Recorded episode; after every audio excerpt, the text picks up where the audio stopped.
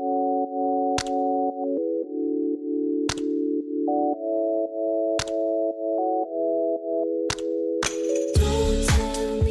Welcome and happy Friday. It's July 1st, 2016. This is Travelogue, the podcast of Condé Nast Traveler, and we are pre-taping this episode. So it's Friday for you, it's not Friday for us. It's actually Monday for us. Big, big difference.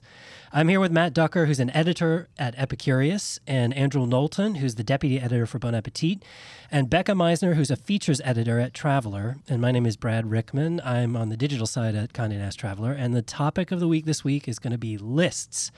So two weeks ago, we Matt and I interviewed Massimo Bottura, whose restaurant Osteria Francescana in Modena, Italy, was rated the number one restaurant in the world on the world's 50 best list. And afterward, Matt and I got into a discussion. Massimo's wonderful, very happy, creative guy. Afterward, though, Matt and I got into a discussion about the 50 best list, it's a huge, huge industry at this point. Big, big list um, has the power to influence all kinds of economics um, in the industry. And it's also generated some controversy, which is not uncommon amongst lists of that sort. Matt, would you? Sure. So I think people over the years have written about the list and how it's put together. I think Michelin famously has their anonymous inspectors who go around and file reports and they're held to all sorts of internal standards that are storied. You know, the New York Times has a critic that is anonymous to whatever degree they can be. They don't accept free meals, they pay for all their own meals, and I think 50 Best has been has generated some controversy because of the standards that their judges or or not standards that their judges are held to. They don't have to pay for their own meals. They can accept travel um, from tourism bureaus around the world. And so I think there's some question about like who are these people? 1,500, I think, judges around the world that are anonymous. Are they paying for their meals? Are they being influenced? And I think people have raised these questions every single year when the list comes out and we didn't ask Massimo about it. So I thought we'd, we'd get back together today you guys and, and talk out about it here. didn't ask him. Yeah, we did. Well, I, I It would just felt mean. Like he's such a happy guy. Right. He is a happy guy, He- and he's the he- kind of he- romantical idealist who doesn't worry about controversy but around he, lists. like everyone on the top, the I, Pel- I always call it the Pellegrino, just because it is a sponsored list as well, It like is. Michelin. But they're all professionals and they're very political, and they know when to say something and when not to say something. You'll you'll never hear Rene Redzepi of Noma in Copenhagen complaining necessarily that he got bumped down to number five this year on the list. He'll talk about what a great community is, and Yes. that he can't. That's wait- what can't Massimo did. That's exactly what he said when we asked about the competition. He said, "There's no competition. It's, everybody loves everybody." It's politics. Right. Because chefs chefs don't have egos. We know that. Right. So. Right. What did he say? He said, we're, "Everybody thinks we're rock stars, but really we're just hardworking people who go in and do it every day." Right, who gallivant the world and find time once in a while to cook in their own restaurants. Damn, that's all right. That's mean. So, for those who are curious, Brett Martin, a colleague of ours at GQ, did a really nice piece on this particular list and its place in the industry back in April. And, you know, like many of these lists, it did start with a magazine. It started with Restaurant Magazine, which is a British magazine. Which we all in- know, of course. Oh, what? competition. right. um, back in 2002. And this is the list for years and years. It was called the Pellegrino list. And I think they just got tired of that. They got tired of that shit and they took Pellegrino. What I heard, I think this was in Brett's piece, is that they just basically said, you no longer have naming rights. And they took it away from Pellegrino. So I don't know what that discussion looked Hmm, like, I didn't but realize that. But um, Pellegrino is still there as a water sponsor. But more to the point, like this is the list that catapulted El Bulli to international fame, right? Like they were the first number one restaurant, and then Noma after that, and so on and so forth. How do you guys, Matt and Andrew, in the business, how do you guys think about this list? Because you must have a point of view on it. The world loves lists, and I like reading them. And well, I like reading them more than I like writing them. Let's just put it that way. But And um, you do write one every year. I do write one every Yeah, year, so- which I'll get to that. Why that list is so damn good. Okay, But, right, of course. um, no, I mean, there's just no perfect system. It's whether it's Michelin or whether it's even the James Beard Awards or whether it's the world's best. Are those 50 restaurants that are on that list all great restaurants? Absolutely. But I don't know how a committee of 972 Oh, is that- judges is actually 972. Because nobody can travel the world and eat at all those places in a year. And you don't want to get into semantics about like certain regions that you can vote in. And within your region, you have to vote for. I think it is four in your region, and then you can vote for three outside of your region, and region being like North America, Canada, Mexico, whatever. You seem to know a lot about this list. I do. Maybe Okay. I do. I don't know. um, but I travel a lot. I don't travel as much as some of the judges, but there's a lot of times that I can't even vote for any place on the list because I haven't been there in the last 18 months. But so there's a list that you start with, or no, no. It's a well. I've heard they give you a blank piece of paper, Uh-huh. uh, a form that has seven blanks, and you get to put in the restaurant in order that you think should be any in the any 50. restaurant anywhere in the world. Well, four have to be within your region. Uh-huh. So if you were voting in North America, it'd have to be in North America, and then you can vote for three any other place. But within that list, you you sign a pledge that you have been to that restaurant in the past 18 months. Right. Which unless you're traveling the world, there's not many people. I mean, I've been to Noma, not sound like, you know, a dick, but I went with Matt one Yeah. time. We, I've been maybe three times. I have not been in the past 18 months. Yeah. I haven't been to Nomad in the past 18 months, which is right here Right, in New right. York City. There's not many restaurants you can say you've been to in the past 18 months unless it's your neighborhood joint, you know, especially halfway across the world. So that is the shortcoming of it all is you have people lying about where they've been and you know we're human beings and if you meet Massimo Bottura he is a the nicest man you'll meet he doesn't drink. He's fit and he's fun and he likes to have a good time. And you know that has sway over voters. I think and if somebody's not nice or something i just it's it's a really difficult thing to separate yourself from especially if you're going i didn't i didn't realize that you could go known to one of these restaurants and get comped. Right. is that true? So what they say, like their answer is that it's not a requirement that meals are paid for. right that that Um, to me is absurd That is totally absurd because you take money out of the equation even on an honor system. So you know, they're, Right. it's like they're, they're Right. just coming out and saying that you don't have to pay for a meal. Right.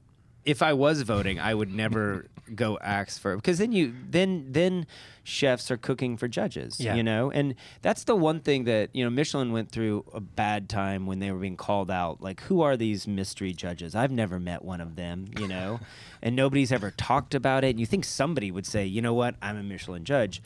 But I actually think their system's better because they are these anonymous people who don't work for Bon Appetit. They don't. They don't have. Instagram accounts. Maybe. d- I don't know. yeah. well, they're not hashtagging the chef while they're at the restaurant. Hopefully. Sure. Now, I have heard from chefs recently that they know who the Michelin people are because they do come back. And you, you know, if you're going to Maaemo in, in Oslo, Norway, th- that's a thousand bucks for two people. Yeah. You ain't going there three times unless Yeah. you're there for a reason. Right. By, You know? by yourself. by Yeah. yourself. uh, so, but I do think that their list is. I, I'm more of a fan of those anonymous kind of one or two people deciding whether a restaurant is good, rather than this. Let's get 972 so-called experts mm-hmm, that mm-hmm. lie about where they've been and are friends with chefs determining the list. Now, I don't take the list that seriously, other than to say, you know, these are really good restaurants. I know that Nomad's a really good restaurant, but I'm not the person who is printing out the list and putting on my wall, and then is going to check off that I'm going to go to those 50 restaurants because there are people like that. But we yeah we know that this these lists do have like huge implications for the business Huge. side of these restaurants, and I think you've seen it happen with you know even it's like Eleven Madison Park, also here in in New York City. In 2010, it was number 50 on the list, and this year it was number, Number three. three, yeah. So you know I think you have these restaurants kind of catapult up on the list, and also like in the global spotlight. Um, that restaurant I think thought it might not even make it in 2009 and 2010. They thought they were gonna have to close. Um, you so know, what did they do, Matt? so that's the question I have is like how you know what's the lobbying behind the scenes? I think when when you start having countries and Massimo talked about this a little bit when we talked to him. He was saying that you know the Italian government doesn't bring people to Italy to eat at the restaurants. He feels the country doesn't have the support of you know like the Danish government like or you know, Spain, as opposed to or he, Spain. he mentioned Sure- Spain. Sure, but we know that like the Danish government is bringing like gastro tourists to throughout Scandinavia and to Denmark to eat at Noma, and like I think that's a, a way you get people to your restaurants. You know, and I Mm-hmm. think people talk about your list like restaurants without PR. You know, Mm-hmm. like as, as being at a disadvantage. What happens when you don't have like global country money? Like it, it's it's just like it, it- it's like another level of PR. And and what restaurants is that disproportionately favoring? Mm-hmm. Um, and what restaurants are either not opening or closing because they can't compete with a list like this. And I think Osteria Francescana is, you know, an outlier, and I think he's successful for all the reasons you said is that he you know but not everyone has a massimo bottura you know at, at, the helm of their restaurant that can be such like a, a force out in front. Some people need a little bit of extra help to get noticed by these lists. And i think you go to andrew goes to great lengths to travel throughout the country to find people that are less likely and less known. But i don't know if these the, the way these lists are set up with 972 people voting that that can actually happen. Yeah, Um, and I don't know. You know, you guys have various lists. We have that you- lists. You, have lists. We have many We've all got lists. li- a list of lists even three lists right But I think the key is to be upfront about how you do that list because you know magazines run on advertising. There's all this kinds of weird stuff that can go on. You guys have the readers. we have three lists. We have the Reader's Choice Awards that happens every year. We have the Hot List, which is a list of new hotels that come Right. out around the world, best new hotels. And we have a Gold List, which is kind of like a greatest hits list Right. around the world. And is that those are obviously the readers are the readers, but the other ones are editors going into certain markets anonymously Yeah. and staying at the Quirk Hotel in Richmond, Virginia, which Yeah. was on your list, I think, this year. Yes. And there's no pay for play. Right. Well, let's shift modes too, because you guys have a similar list, right? Like, and and I think let's shift mode and talk about the way that we go at these. And Becca, you can step in here and talk about Hot List a little bit. The RCA's are a sort of huge event for us, and they because there's so many people involved, it tends to be a big deal. But the Hot List editorially is a really big deal for us, and hotels are dying to get on that list, and they do the same thing. They lobby. They lobby us constantly. So, how, what does that look like from the inside for you guys as you're putting it together? It's a very laborious process. There's no real science to it. Reader's choice is pretty, you know, cut and dry. It's pure numbers. For Hot List, we try to send someone on staff to as many as we can because, you know, the way the top 50 is, it's like you have, you know, hundreds of people. And the tighter the control group of judges, the more consistency I think there is. So, um, we start at least a year out, right? and we least, get yeah. we get a, we accumulate a list of all the hotels from PR and other sources that are expected to open in the coming year. Is it a 12 month period? What's it's 12, the it's calendar year. it's calendar year.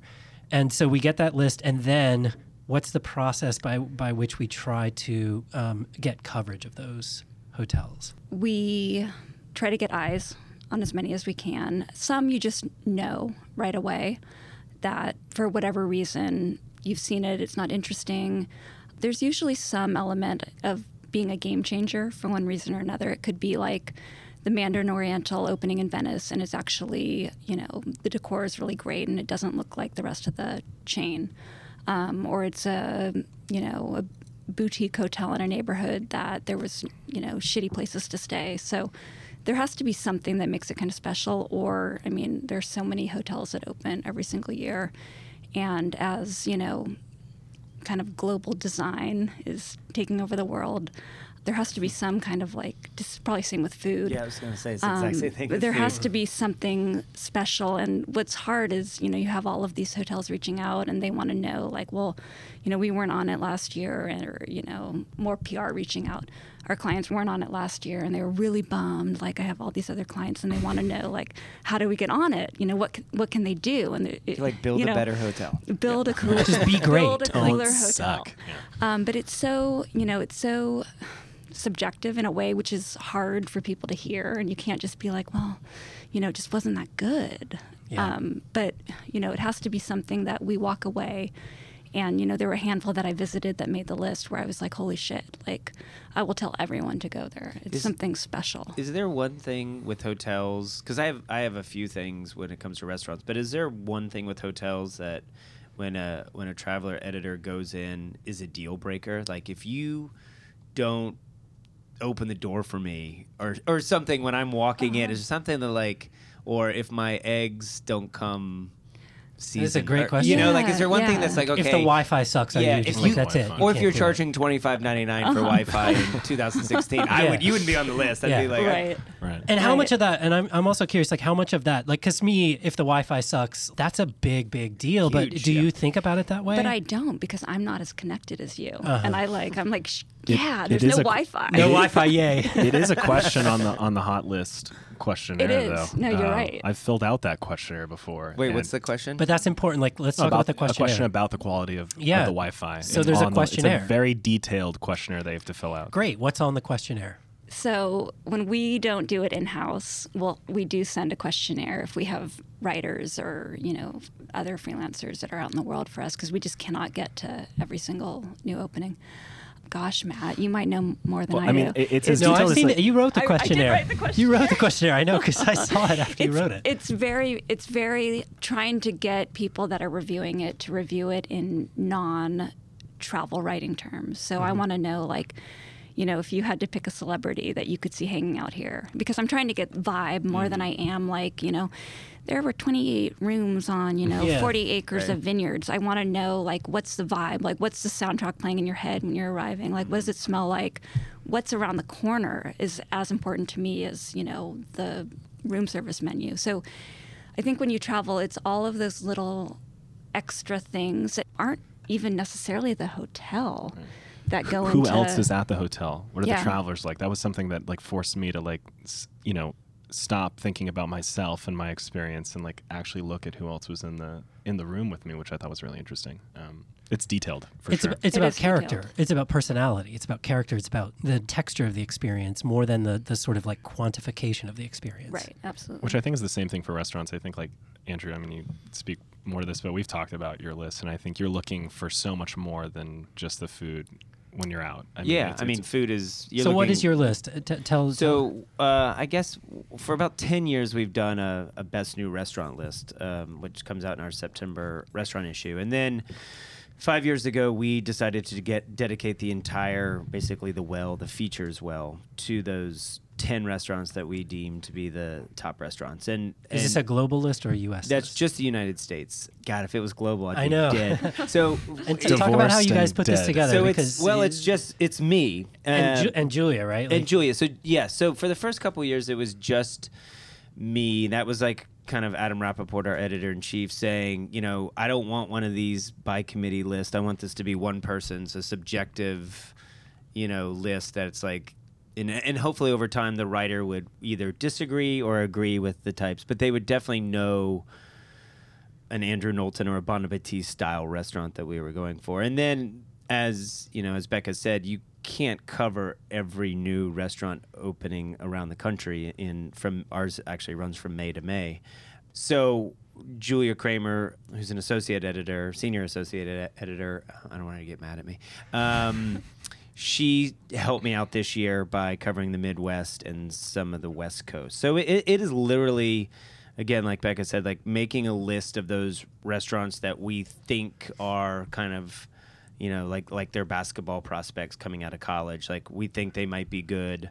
And then, you know, it's just immersing yourself in Pittsburgh or in Denver or in Richmond, Virginia, and kind of spending three or four days and kind of asking at coffee shops and figuring your way out. You always know when the big chefs, you know, the equivalents of the Ace Hotels or the Ritz Carltons or whatever are opening. That's the easy part. You'll go check those out and maybe they'll be good, maybe they won't. But it's finding those kind of hidden gems, I think. And maybe less so with restaurants because they're such big buildings. Like you kind of know when they're opening. With restaurants, I think it you got to get on the ground and kind of talk to the locals a little bit, talk to chefs. it's enormously time consuming. It's a drain on one's relationship with their families. Uh, no, it's tough. It's tough on your body. It's tough on your soul. And I, I mean, can't- Julia Kramer, like her body broke down this So year. yeah, like, I actually. told I told Julia Kramer this was her first year really going hardcore, and I I warned her. I was like, "You're going to be on the road for two weeks straight, eating like four or five meals a day." I was like, "You have got to be careful." And then she called me when I was in Washington D.C. and she called me from Chicago and said that she had to cut her trip short because she had pneumonia uh-huh. and, and- gout. and gout. And she was, I was like, well, where are you? She's like, well, it's okay because she has a very soft voice. It's okay because I'm right now I'm in my childhood bed and my parents are taking care of me. Oh, so it was like this perfectly. She's writing an essay for us on that. But no, I mean, I think that That's what lists can do to people. that's what lists can do to people. But I think the point is, we do this one list that I don't know how sustainable it is over time, but I think we got around this being like what's how do you guys figure what's the logic behind this? What's the criteria? It's like there is none. It's one person's literally their gut going in and saying this is food in 2016 and i think that ultimately is the success and failure of, of any list is when you involve more people you do get more of a demo you know kind of a democratic look at something but then you get all these different opinions and i don't necessarily want everyone's opinions and you don't know where people are lying and there's no pay for play I mean, that's the one thing i try to go to all these places anonymously there's no cvb or tourism Yeah. board who's who's paying for that um, but ultimately i don't know if the reader cares you know there's a lot of restaurant lists out there i don't It's you being know an editor. I mean, ultimately, it's yeah. being a good ed.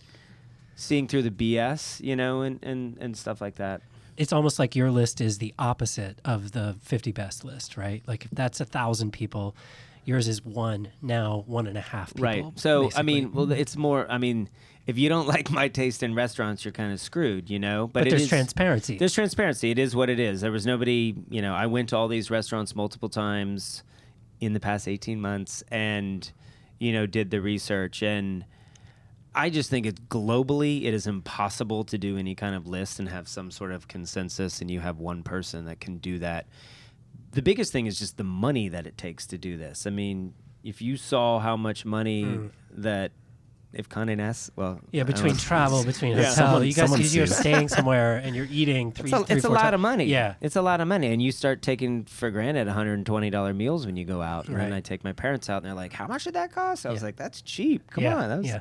And I think that's, you know, the, the, the best 50, whatever it's called now, the 50 list.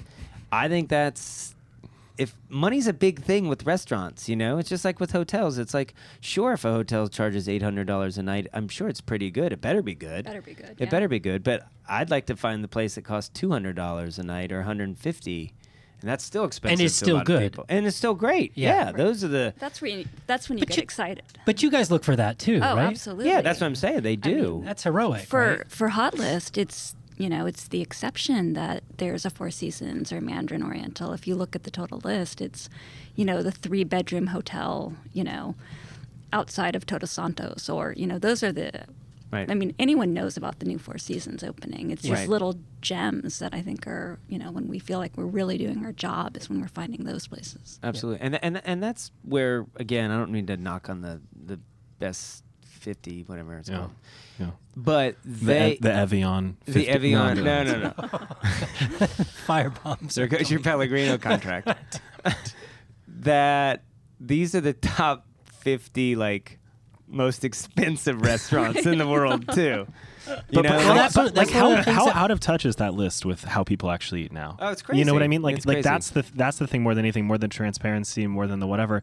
Just that somebody thinks that's like the 50 restaurants in the world that people need to know They- about. well, they are great restaurants, sure. but but then you have a place like Estela in our Mm-hmm. hometown of New York City, which entered the list this year at like number forty four. Yeah, Yeah. 46 something like that. Yeah. which is bonkers because Yeah. you can't even hear yourself think in that restaurant. Right. And I love that restaurant. That was on our list a couple years ago. But you start comparing that to, let's say, Maaemo in Oslo, which I know that chef personally, so I take myself away from that. But like, he's doing stuff that, you know, they're doing, they're not doing at Estela, and maybe Estela's a uh, in the right direction of them Sure. maybe realizing that A restaurant that matters just to more than 12 people a night. right You know? a 10 seat restaurant in tokyo that you can't go to Right. you know like well no shit it's good you Sure. know because nobody knows if it's any good Yeah. but i think that's the thing is just kind of and we haven't even touched on the fact that it's predominantly male that list is all Yeah, male it's chefs. completely and, male. and that list actually gives out an award called like best female, Female chef, chef. Right. which in and of itself is Pathetic. it is that It's- they have to do that. that they have to, and I, they're doing it for the right reasons Yeah. but the way it comes off is just like come on um, and, and Dominique Crenn, who got that this year, wasn't even on the. She's She's not not on good the enough. full list. seriously Yeah. So. she got a special She got a She's special. like the special consolation yeah, the prize. consolation Yeah. prize. But this is this is It was the this San is, Pellegrino consolation. Pr- I it was- no, it was somebody else's consolation. someone else There's spon- another sponsor for the Diners Club. consolation prize. Um, but Matt, this is one of the things that we were talking about or debating about, which is there are two things here that I think are interesting. One is the tendency of that list in particular, or is it a tendency of lists generally to sort of homogenize, Yeah. right? Like this list has a particular vision of what restaurants and cooking is. It's very, very consistent. And this is why we remark on Estela, right? Because Estela mm-hmm. doesn't seem to fit the rest of this list. What how would you describe what that vision is? I think the vision for those restaurants are that they are usually the cooking of like a singular individual who's like held up on a pedestal as someone who has like an idea about food. There's usually a story associated with the menu and the the cooking and it's usually tied closely to either closely to where the restaurant is located or it's an escape from whatever horrible place the restaurant is located. And I think normally it's a tasting menu. I think Estela is like one of the only uh, Most of them are. in, in- only, one of the only ones on the list that isn't. Um, and it's usually like a parade of small courses that don't look like anything you could get anywhere else. And so I think they, you know, they are unique in that way and, and like singular and, and, and like I think those restaurants don't feel like neighborhood restaurants. It's like an experiential dining experience. Uh, and, and I think like we were talking about how I don't really like eating that way anymore, and you do like eating that way when you're well, on vacation. okay, no, no, no. I mean, I, I so I think no. so I uh, Matt's no, like, oh, I've been there, done that. I don't need that. well, a little bit. anymore." a little, like I'm not a prof- I'm not a professional, so I'm a little bit. But I would I would I would say it does present a vision of food as art, I suppose, or Sure. food as science, or food as some Theater. weird, yeah, a Yeah. theater. That's great, yeah. Yeah. And Massimo is somebody who just like embraces that. He's Yeah. he's explicit about it. That's what he's trying to do. Grant Achatz is another guy who I don't think he would argue with that. That's what he's trying to do. Sure. And this list clearly privileges that throughout. And and I guess for me, I guess my reaction was I have gone to those kinds of places not often because they do tend to be ridiculously expensive. And I don't view it, and I will go, like, I went to, I was just uh, talking to somebody about Madrid earlier today, and I went to Sergi Arola's sort of gastro restaurant, which is the, you know, kind of like fine dining. And it's a version of that. Mm-hmm. And then I also, he's also got a basically a tapas restaurant called Vi Cool that's in another part of town, like a more grungy part of town. And we, we went there and we went to both. My feeling about this is every now and then I want to have that kind of experience, but I don't really view it as the same thing at all as going out to eat. Right. You know, and it's almost like going to a very expensive piece of art. Mm-hmm. And that's how I think about it. I, I and agree with that. I mean, I, and and that's what it, that, you know. That's the way Alinea, for example, when I went there back in whatever 2007 or whatever it was, that's the way that it sticks in my memory. Like I'll never forget it, but it wasn't necessarily the best eating experience that I've ever had. But as a sort of creative experience, as a as a process of encountering a creative mind. And a process of taking things that I took for granted. This is what I said to you the other Yeah. day. It's like I think I said something I probably can't say on this podcast, but yeah, say yeah, a- we market it was a sort of like masturbatory, like you know, show. But then why is what- art that way? Why is poetry that way? yeah, right? Oh. Like poetry is taking poetry. language and like removing it from your familiarity with it. So I mean, so I guess are we assuming that like everyone who reads the list agrees that and knows that, and are we really highlighting the the right restaurants here? Like eh, you know, I think like that list gets so much press and so much exposure that like, is there just no problem with that list being completely My, my problem, well, I fall somewhere I think in between. I'm not so pessimistic as your young self to, to, to just That's push. definitely not true, but you can because I that. agree. I like going to the opera sometime. I can't afford those tickets, but I do want that experience and put on a suit and go. I mean, the one thing I don't like about the list is that they are all impossible to get into even before they're on the list. They just, you know, in, in the nature of the price, and then they don't take, res- you know, unless you know somebody, you can't get in there. I have a problem with that. I, but I also don't. I don't want burgers and French fries on every block either. So I, I, I do understand that. But I think, I don't know. I mean, I think these lists are are fine. I just I, my problem is how they're created, and that's what bothers me. It's not that there is this list, and because all those fifty restaurants I've been to, maybe twenty of them, I- not even you know maybe twenty, and they're all great. and they're all good. I mean, I've had good meals at some, and I've had so-so meals Yeah. at some, but they're all great. I just I don't know why Noma goes from number two to number six. Right. You know, there's no like their record. They didn't lose five games in a row. Right. You know, Right. they closed for nine months. Maybe that's why.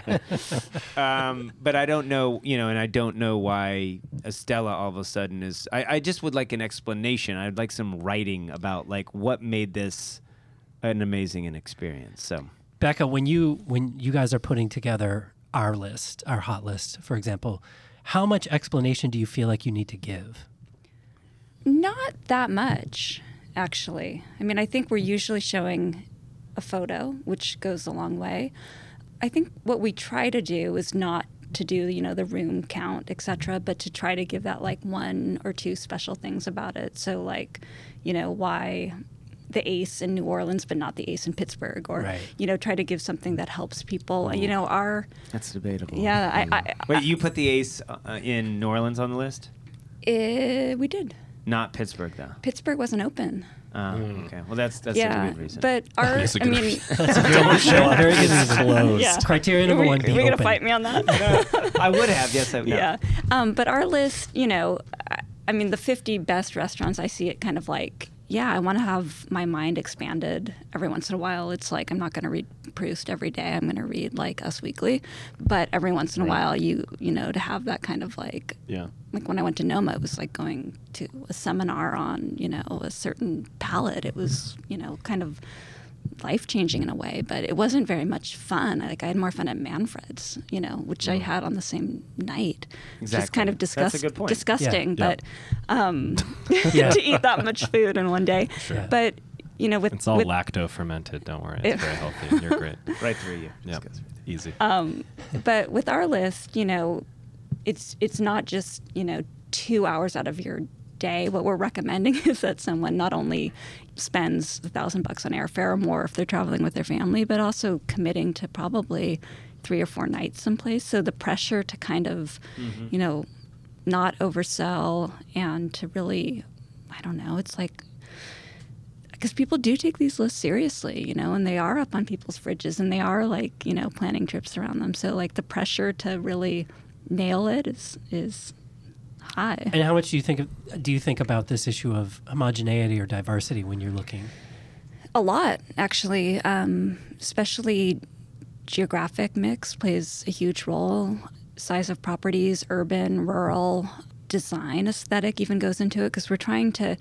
I mean, first and foremost, we always say like, is this on the list because for urban hotels it's great, or would it be on the list regardless? And that has to, it has to be like the latter always. But mm-hmm. then once you get your pool, we do try to give a bit of a mix because you don't want to see. We had something like seven hotels in Paris that were contenders, and we, you know, we loved all of them. But at, at some point, you're like, you can't have a third of the list be in Paris. Right. So, Yeah, we're, do- we're it's the same. That's something you get. We're, That's- yeah, we're yes. speaking the same language because Yeah. it's like geographic diversity, and it's also different types of experiences. Like some are super high end, and some is a a, a food truck. I don't know what the Right. hotel equivalent of a food truck is. Maybe I don't know. A tent, Hostel? a nice tent in Marfa. But we do have hostels. we do, yeah. Has the generator ever get on the list? no, generators never made it, but, But Where's the have- generator?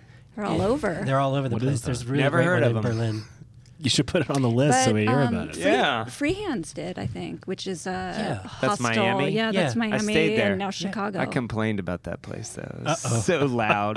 The kids, man, the kids. I was I had the worst. It was like I've only stayed at the Chateau Marmont in L.A. once, and it was the worst experience of my life because I was right on the court. They gave me the worst room, and there was a party going on. Anyway, same thing happened at Freehand in Miami. So same thing happened at the Ace. Ace Palm Springs, like Terrible. Mm. See, but Really? that, I'm just Thumping well, now all we're night just showing long. our age. I just Yeah. want a quiet it's little bungalow in the back. More of a bungalow guy than Yeah. a room guy. Yeah, if you know, yeah. you know. Duckor wants no part of the bungalow. he wants to be right out there where the action is. No, but it's funny because with I, I grew up where I would spend all my money on the restaurants and wouldn't give two licks where I stayed. yeah. But now that I'm kind of shifting and I know I can get good food in, you know, for a better price tag, but I kind of want to stay at nicer places now. I Yeah. don't know. Maybe I'm just do you Another find sign that of being a parent changed that for you a little bit? Uh, well, I try not to take my kids on the road any. No. Um, yeah, no, I think so. I mean, I think you want a place they take care of you, but that it matters with restaurants too. I don't go to restaurants that are gonna look at my kids weird or like that I don't. And I think that's one way that like actually that high end dining in certain places is great. I mean, you have to pay for those little things to eat, but but I do think it's they take care of you. I mean, I remember going to Stone Barn at Blue Hill with my two daughters, and I've never been treated better in my life in a restaurant. Yeah. You know. Yeah. Um, so yeah, I mean that definitely comes into factor. It's just traveling with kids is hard enough, just especially when you have to get those two rooms connecting each other. God, I hope I. Adjoining rooms. Oh yeah. God, I was Mhm. always wondering what those doors were for. Now I know what those doors are for. and why they lock on Yeah. one side. I'm, one thing I'm curious about with both of you guys is lobbying. You know, which we we talked a little bit about the the the comping and so forth with the 50 best or whatever list, but how much does the lobbying actually reach you? How much do people sort of bug you? Why am I not on the list? How do I get on the list? Why won't you put me on the list? Coming from you know various corners, does that stuff ever ever get to you as editors? It, yeah, it gets to me a little bit. Um, PR can be relentless, as you guys probably know, and a lot of times it's like I, I'm a fairly nice person, and I I try to be, you know, especially. I mean, the Reader's Choice is the one that like kills me. It's you know, it's like, well, we didn't make it onto the Reader's Choice. I'm like, well, I have nothing. I know. like I have nothing to do Yeah. with Make with a better this. Product. Um, but I don't know. It doesn't get to me that much. But people are they want to be on it, and you know, they'll they'll try to get themselves on it. Andrew, does this show up for you at all? Well, I mean, I think I don't know. You know, when I think of you know the the the chains in hotels, like the nice ones, Mandarin Oriental or Park Hyatt's or Four Seasons or whatever, those are probably the equivalent of celebrity chefs in my mm. world, and and I I want our list to be ones propping up people that a you've either never heard of or that need a chance. They need that pedestal, and that's not to say that if Mario Batali or Daniel Boulud or Nancy Silverton in LA opens a great restaurant that I wouldn't put them on the list, but I just they've already had so many opportunities in their career, so I want to give it to those other people, and I- and and so yeah, I mean you get blitzed with PR restaurant openings, but I think after 16 years of not responding to most PR Yeah, people, that's that's, that's what I was gonna say. and I, do they still try? They still Once try. in a while Yeah. they do. They The did Outlook filter. yeah. Yeah. The, the, yeah, there's always like a there's always a young new person coming That in doesn't, who doesn't know know. Knowlton doesn't respond to PR emails. Yeah. Mm. No, but that's I think that is the hardest thing is, you know, just like Traveler, we have a a, a, a big group of people read us in of various ages and various backgrounds, and you want it to be an accessible list to everybody, and you you don't want to just choose the like place that you have to go, you know, down a manhole and th- you know two doors to the Yeah. right to get to, but you also want to, you know. Michael Symon's an amazing chef. He just opened a barbecue place. I haven't been. I really want to go you know, does that guy need? He's got to chew Yeah. on TV. He doesn't need my help, Right. You know, Right. Um, so I, So you do the- think about the, the the sort of business implications, I do. not, not, Oh. not, not, not, not in a lobbying sense, but like all these lists and the readers, the, the the Readers' Choice Awards list is like this too. I mean, it doesn't really matter whether they're editorial or whether they are you know user general like uh, TripAdvisor. You know, people kill to get on the TripAdvisor you know sort of list, and they Top care about their 10, yeah. ratings. They care about whether they got four stars, five stars, four point three, whatever. It affects their business. It affects their livelihood, and sort of dropping out of those things Mm-hmm.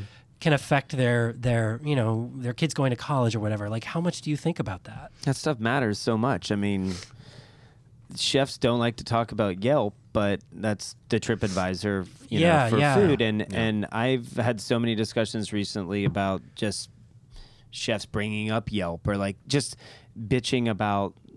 Listen to this Yelp review that was the other day, and it's like they don't care, but they do. Yeah. And unfortunately, it does matter to business. For every list, I mean, that's the one thing about all the, the lists we're talking about is they're not hurting anything. I mean, maybe they're giving too much kind of, I- I don't know, emphasis to a certain kind of restaurant, but it, you know, there's no maliciousness behind it. Right. I don't think. And, Yeah. and when you get these kind of more pulled in, you know, when everybody has a say sometimes with the restaurants or they have beefs against restaurants, I think that's when it gets dangerous. But I will say that like. I read Yelp. I mean, the photography on Yelp is unbelievably bad. Yeah. I mean, One even star, the worst yeah. Instagrammer Yeah. Does. I don't understand if you have to have bad photos to post on Some Yelp. sort of filter that because I look happens. at them to see, like, oh, I want to see what that dish look like, and it's like, holy Jesus, that's horrible. Um, A greasy dark filter. oh, it's just terrible. TripAdvisor's the It's like- same way. Bad Everything lighting. I Looks always looks wondered like about a- the person who was like, "That is clearly blurry." You either took your glasses off when you took that photo and you think it's Yeah. in focus, or you just don't care. And then you hit post. And then I hit post, and that. yes, upload. But I do like Yelp. Uh, I still tell a story one time that I was at this place in Washington D.C. called Little Serow, which is a um, Thai place. It's a prix fixe. It's like five courses for thirty-five dollars. it was on your list. a It was on my list back. a couple years ago, and I was just back in DC, and there's there was at that time no place else to eat, so I, I went there, and there was a a woman sitting next to me uh, alone, so two alone people chatting, um, and I was like, "So how did you hear about this place?" Thinking she was gonna say, "Oh, I read it in Bon Appetit," you know, I was gonna, I was about ready to, you know. drop my name and she's like oh i was just walking in the neighborhood and and i chose yelp and it said it was the best restaurant in the neighborhood and it was it was the best Made restaurant. It, yeah. it was the best restaurant in DC. So if somebody like that had never heard of Little Serow and got through it via Yelp, I'm all for that. Right. That, that dif- is better than going to Subway down the street and going back to your hotel room. Yeah. anyway, so I don't know how I got on that tangent about Yelp, but fine. people yell about Yelp. I don't necessarily.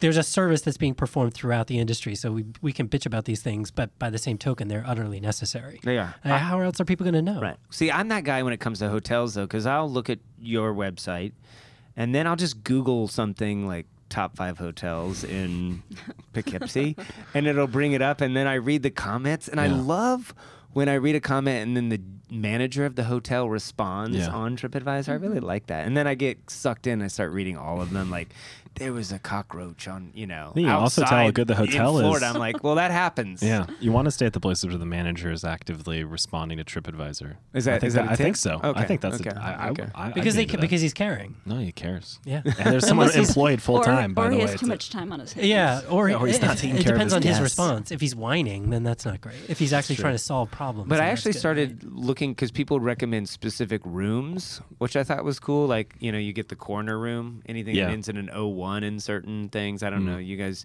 But then I was like, is that weird that now I know the that, person that, that June T stayed in. stayed in the hotel room Yeah. before me? And I was like, that's too much. Yeah, So that's weird. stopped. Had a great night in room 601. The honeymoon, it was recommend. amazing. Didn't have to pay the $250 fine for smoking up, you know?